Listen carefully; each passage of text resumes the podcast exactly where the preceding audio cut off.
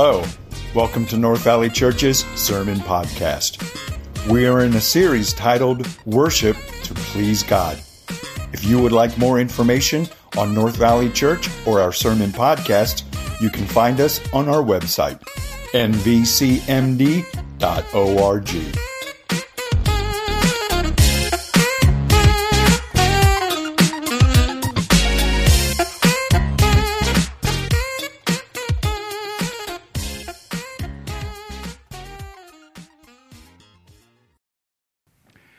Good morning again.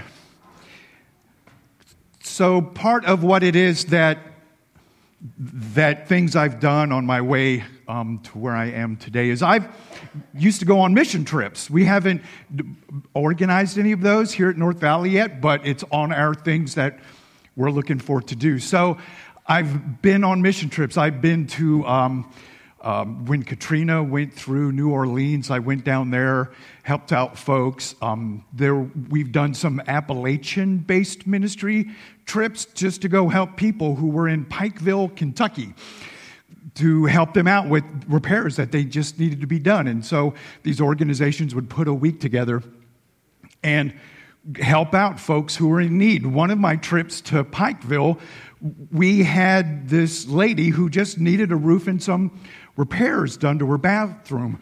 So, group of us show up there and we're working on, on, the, uh, on the roof. It's the early days of, of making it go.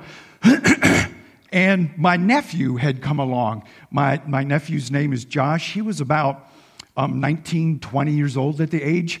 And he had never really got on a roof, but he was 19, courageous. He was, he was excited about getting out and trying new things. So we had him up on the roof and we were doing stuff, and I guess there were some repairs, so we had some plywood on the roof. And while we were up on the roof with the plywood, my, my nephew, inexperienced, he starts walking along the plywood on the roof. While he's walking along the plywood on the roof, it starts to slide down the roof.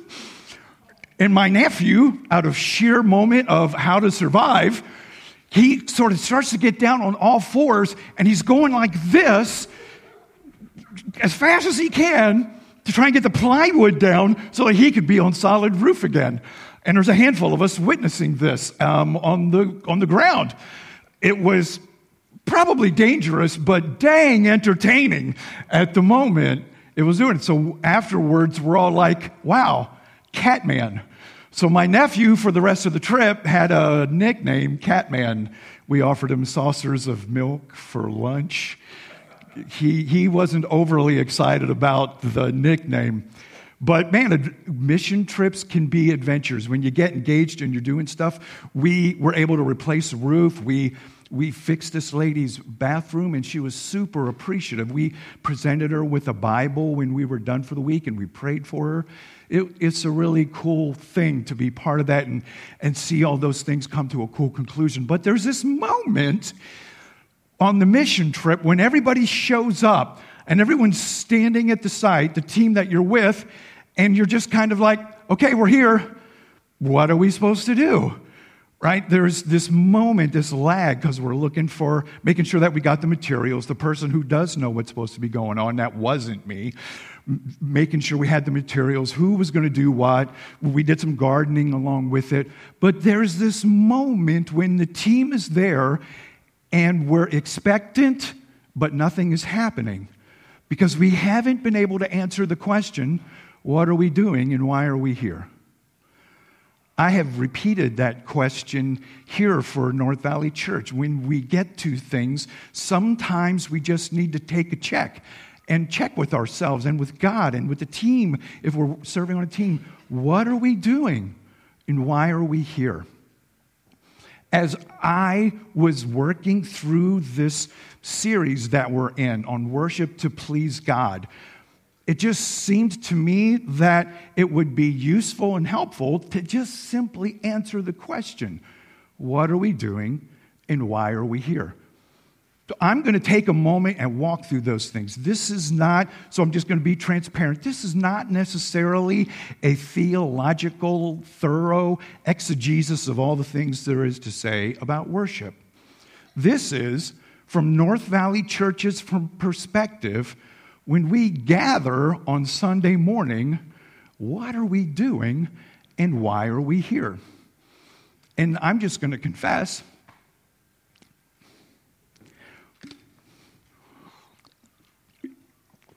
As I did that, I realized oops, we've been missing something. The value of just simply stopping and asking ourselves, what are we doing and why are we here? As you wrestle with the answer to those questions, there's clarity. Sometimes you get stuck on making a decision. Is this the right thing? Should I go this way? Should I go that way?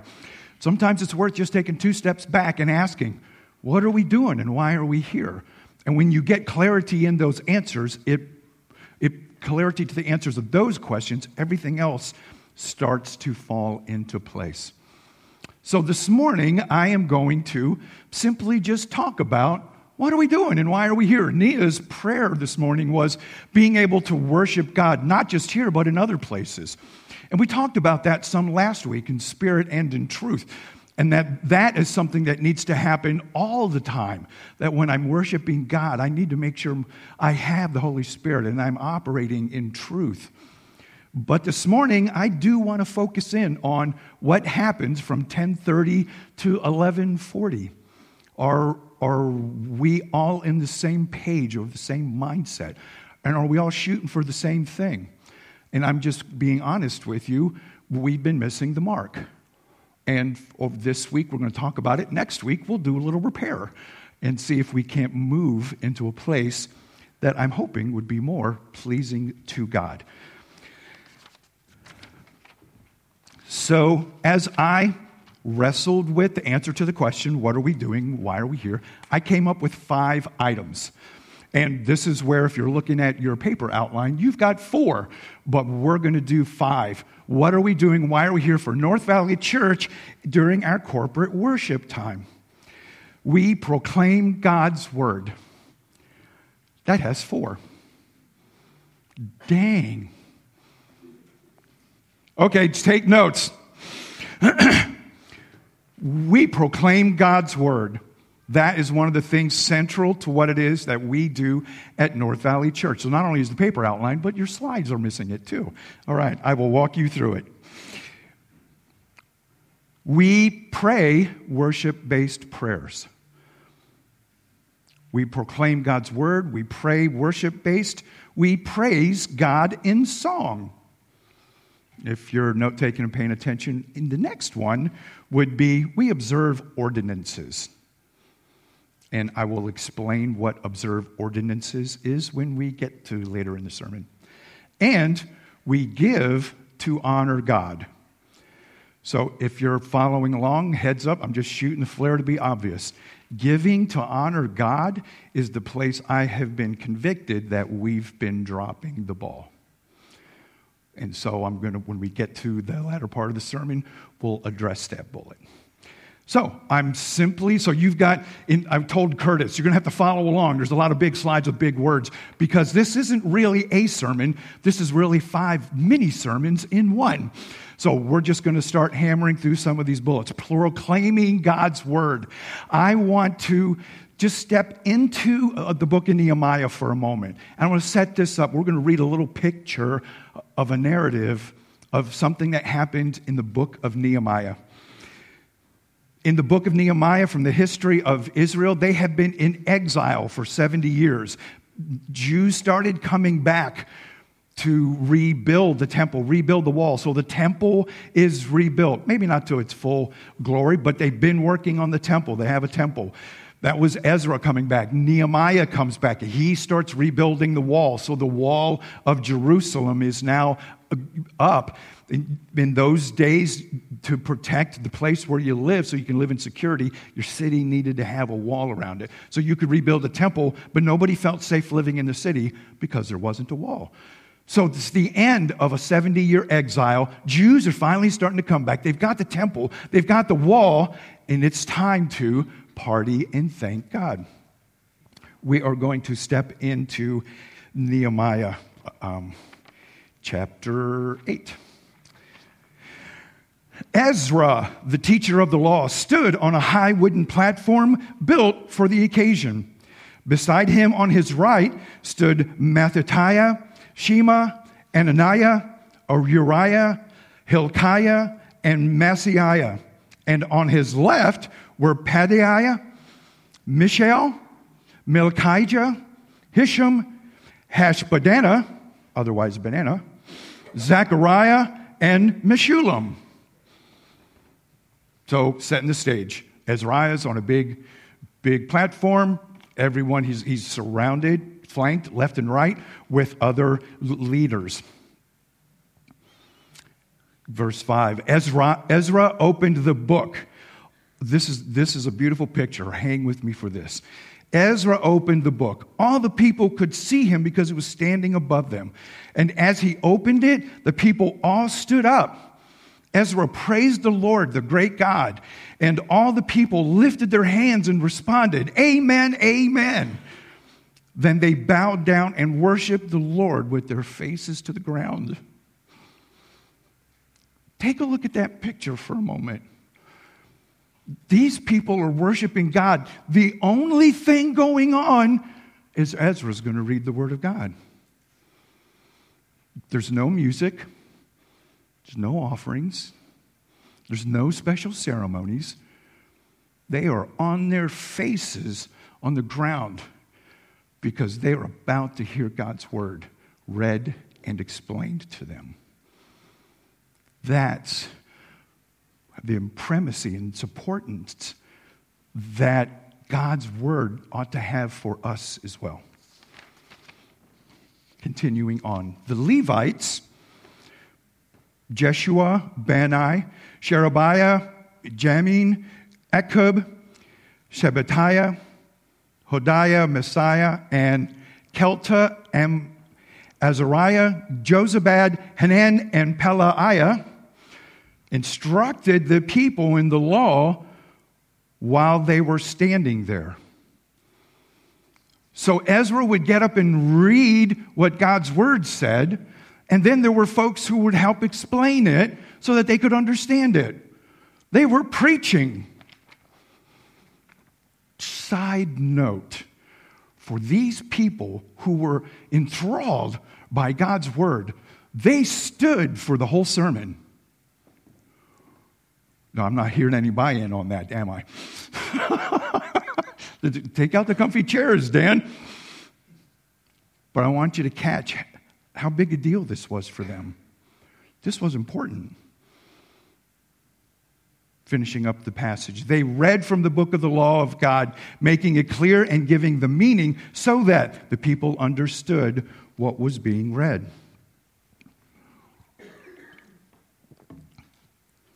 Simply proclaiming the word of God is worship. We can see it demonstrated here. And I would hope that we would start to grasp that for what it is that we do on Sunday morning. I'm going to say something more than proclaiming the Word of God is worshipful. Proclaiming the Word of God is why we're even here. If you stripped this out, we would lose all the purpose and reason that we would even gather together on a Sunday morning. I mean, I love the bands. They would, it would be fun to do that once in a while. But if we stopped focusing on God's word, His Spirit would stop pulling and yanking on our hearts and minds, and we would lose the passion and reason of why we even gather together. That's how central God's word is to what it is that we do on Sunday morning. Everything else hangs off of proclaiming God's word. That is honest to goodness why we're here.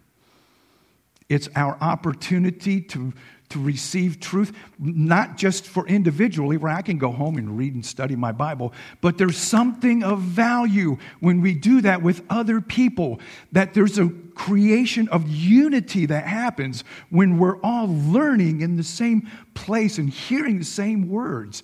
You don't even have to completely agree with everything I say. But if you're all hearing at the same time, you at least know what unity would look like to be part of your faith community. It's just that important. It's the moment when we get to hear for us, when we proclaim God's word, the, the top notch is that we live in the New Testament, that we know who Jesus is, that we know that Jesus was a person, he was a man, and he was Jesus of Nazareth up until he was crucified on the cross to pay the price for our sins. And when he rose three days later, he demonstrated I'm not just an ordinary guy. I'm not just Jesus, Jesus of Nazareth. I'm also Jesus, the Son of God. I'm also Jesus, your Messiah. And when we gather those truths, realize our need for a Savior because left to our own devices, we mess up our lives. That's my testimony. Jesus offers us comfort and healing, guidance and strength to do the things that He knows are good for us, to be able to know His will and to follow it. it. It's nothing like it in the world to be in that place where you're doing God's will. You're doing the thing you're supposed to be doing in that moment. There's nothing like it. That's our opportunity to lean and move in that direction corporately together. We're not just doing it as Lone Ranger Christians. There's no such thing as a Lone Ranger Christian. We get to do it as a community, as a group. If you've never come to terms with that before today, and you're starting to realize, man, maybe, maybe there's something about this worship and who Jesus is and what I can be doing in my life and how He can be living in and through me. If there's something pulling on your heart today about that, man, Take a moment and listen to what God might be whispering to you. Afterwards, if, if you think you've got some questions or you're ready to say, I think I want to I wanna join the body of Christ by becoming a follower of Jesus. If that's you today, man, please come talk to me after the service. We can pack a few Christmas lights, knock over a tree, and talk about the next steps of what it is to be able to know the truth and know who Jesus is. If you've never done that today, please think about making that happen today. Proclaiming God's word is central and essential to what we do on a Sunday morning. Quite naturally, throughout our service, we take moments and we pray. Not only do we pray, but we pray worship based prayers. As we pray worship based prayers, a couple of months ago, we did a sermon series, um, Praying to Seek God's Face. Help me out, Curtis. We did a sermon series called Praying to Seek God's Face. And we talked about, in that series in September, we talked about the fact that sometimes when we pray, we kind of get focused on the wrong thing. It's not that we can't show up with our needs, but when our prayers become simply listing all the things we want from God, our prayers are really focused on us, they're not focused on God. So we took four weeks in September and walked through what that means, what that looks like. What would it be if I just prayed to seek God's face? In in Psalm 27. It says, My heart says of you, seek his face. Your face, Lord, I will seek.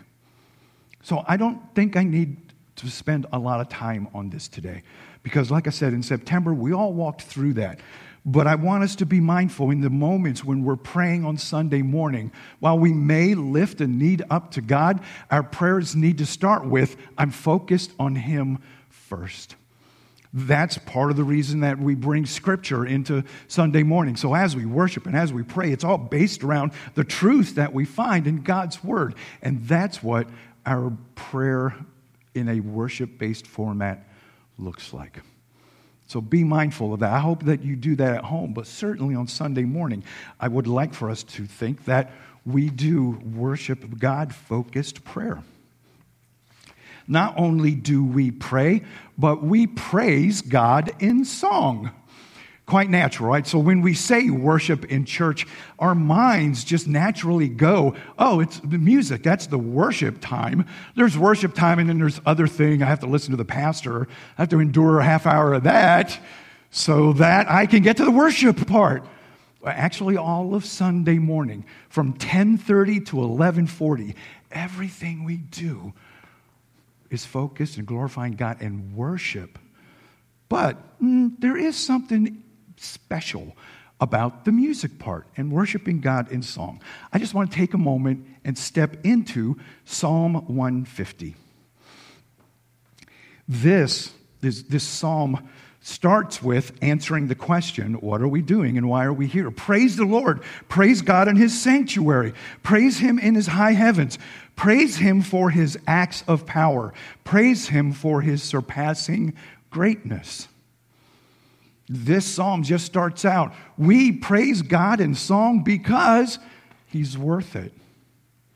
He's worthy and He's deserving of our praise.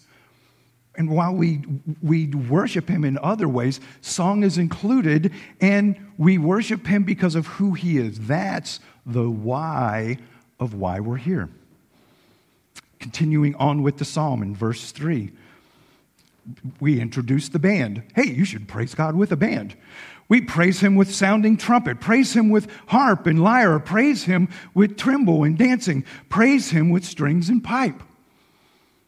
Music, band. The psalmist is saying, man, if you're going to praise God, bring the, bring the band. Play, make music, sing words. Wrapping the psalm up in verse 5 and 6. We're going to hang out here just for a second. Praise him with the clash of cymbals, praise him with resounding cymbals.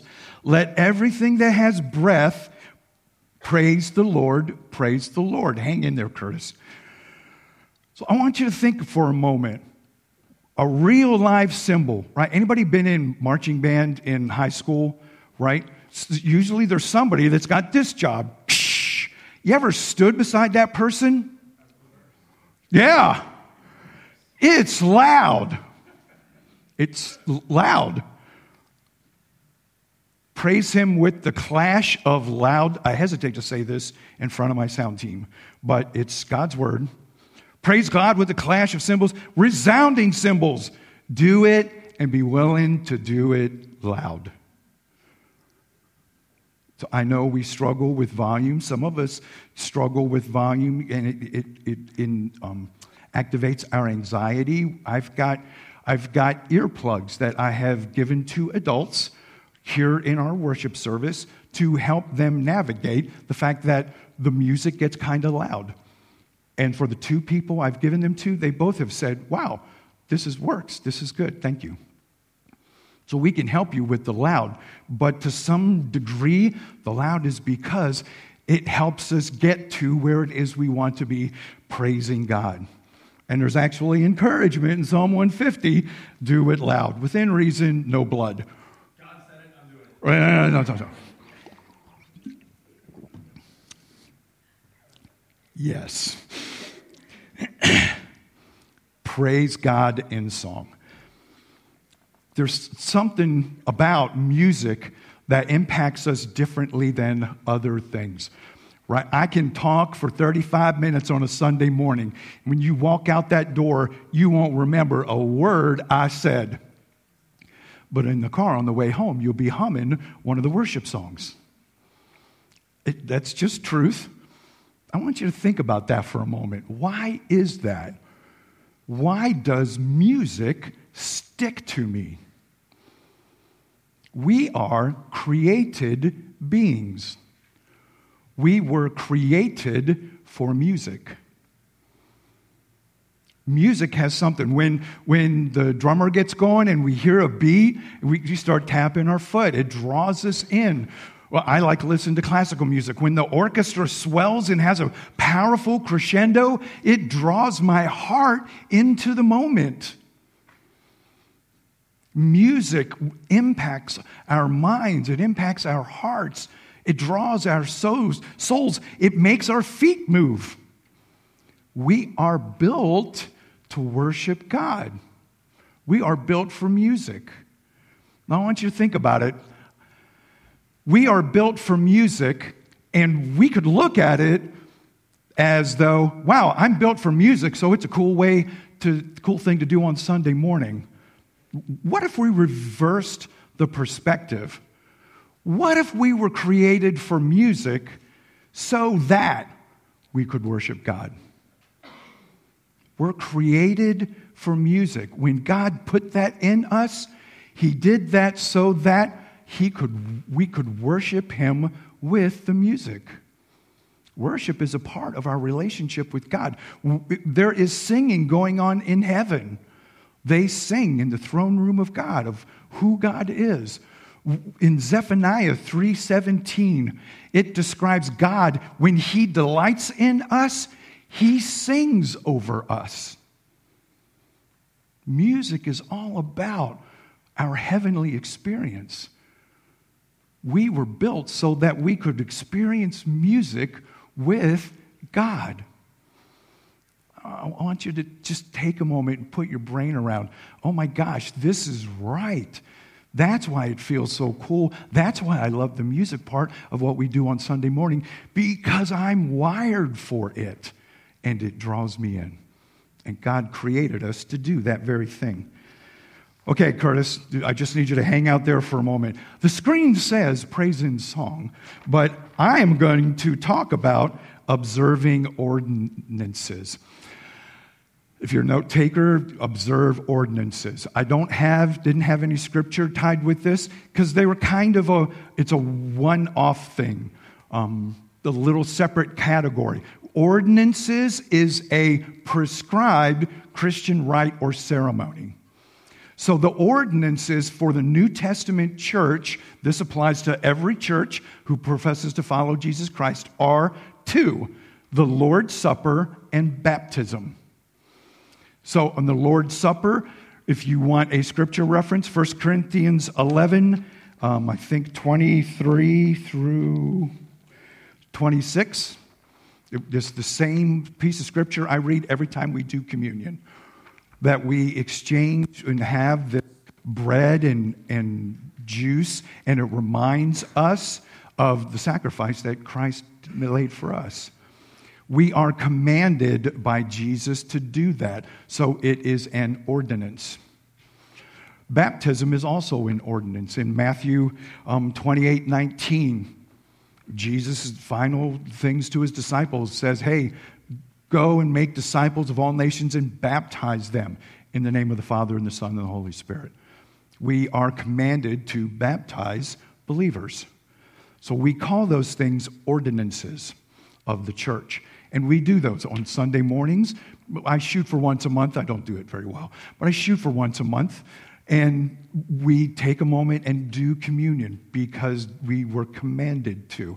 When I have somebody enter into a relationship with Christ, I walk them through getting in the tub that's behind me because we were commanded to. There, we have two ordinances as part of our church, and they are part of our worship experience that we do together. Everybody just say, okay, Dan. That was reasonably well participated. Thank you. And then the thing that has been on my heart we give to honor God. Giving, tithing, offerings are an act of worship. It's kind of a big deal. In the, you won't see the scripture up here, but in Proverbs 3 9 and 10, it uses the phrase, give to honor God, give from your wealth to honor God. And so I'm not going to go there today. If you would like, in your devotionals, um, that is one of the devotionals for this week, is Proverbs 3, 9, and 10.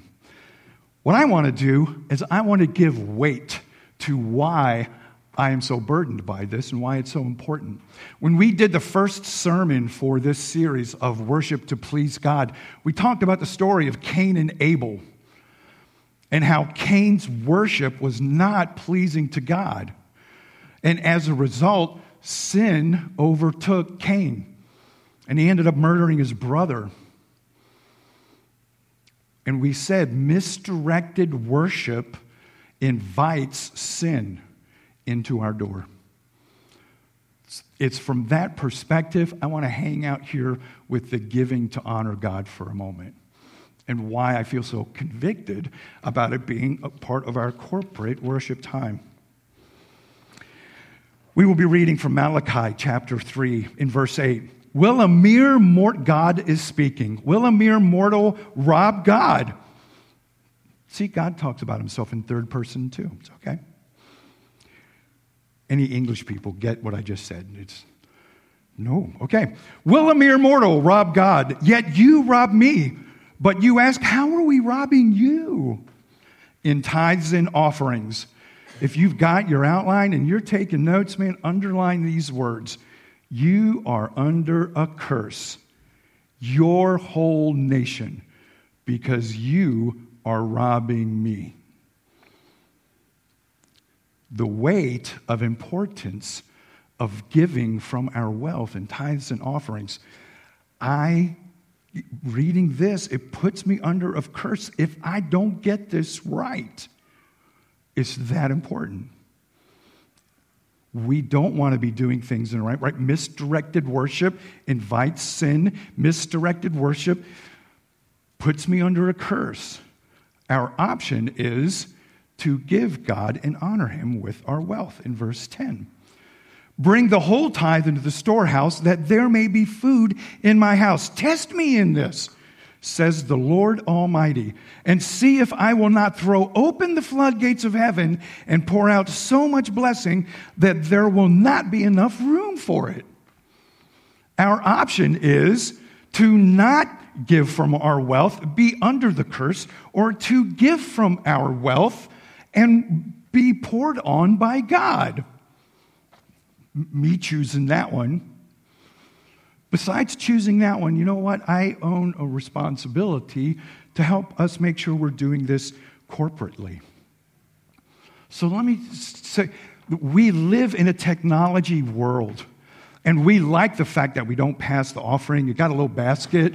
Today, if you feel like dropping something in a basket, you can walk out with a free Dum Dum lollipop. So, so we, we reward what we do. Whatever, that was a joke. Is anybody following me here?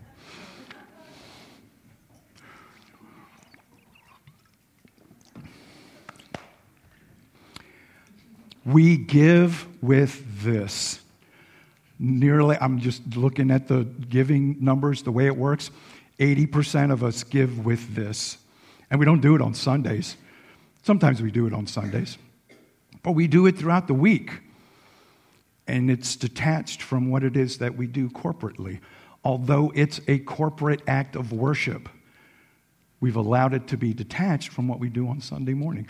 We like the fact that the offering basket's back there. I could pass it around, but nobody puts anything in it, so there's no point because we're all using this. But what we've done is we've turned it into a dutiful act and it's no longer, I believe, a spiritual act of corporate worship. We've missed the mark. So, my heart is to grab the rudder and we're going to make a tiny turn. Next week, we're just simply going to carve out a moment of our Sunday morning and acknowledge through a little scripture, a little bit of prayer, and we're going to set a song aside to affirm and acknowledge to God whatever it is I've given your church, be it through this way, through another way, through what I dropped in the basket, any of those things, is to honor and glorify you. It's my worship to you. And maybe around once a month, we'll see how that goes, but I think it'll be okay. And maybe once a month or so, we will just set aside a moment in the service to recognize we've been worshiping God corporately, but not together. Let's just take a moment and acknowledge that when we give our offering, when you press that give button, you are worshiping God. My job is to help you remember that that's happened. And we're going to do that by simply acknowledging it on a Sunday morning.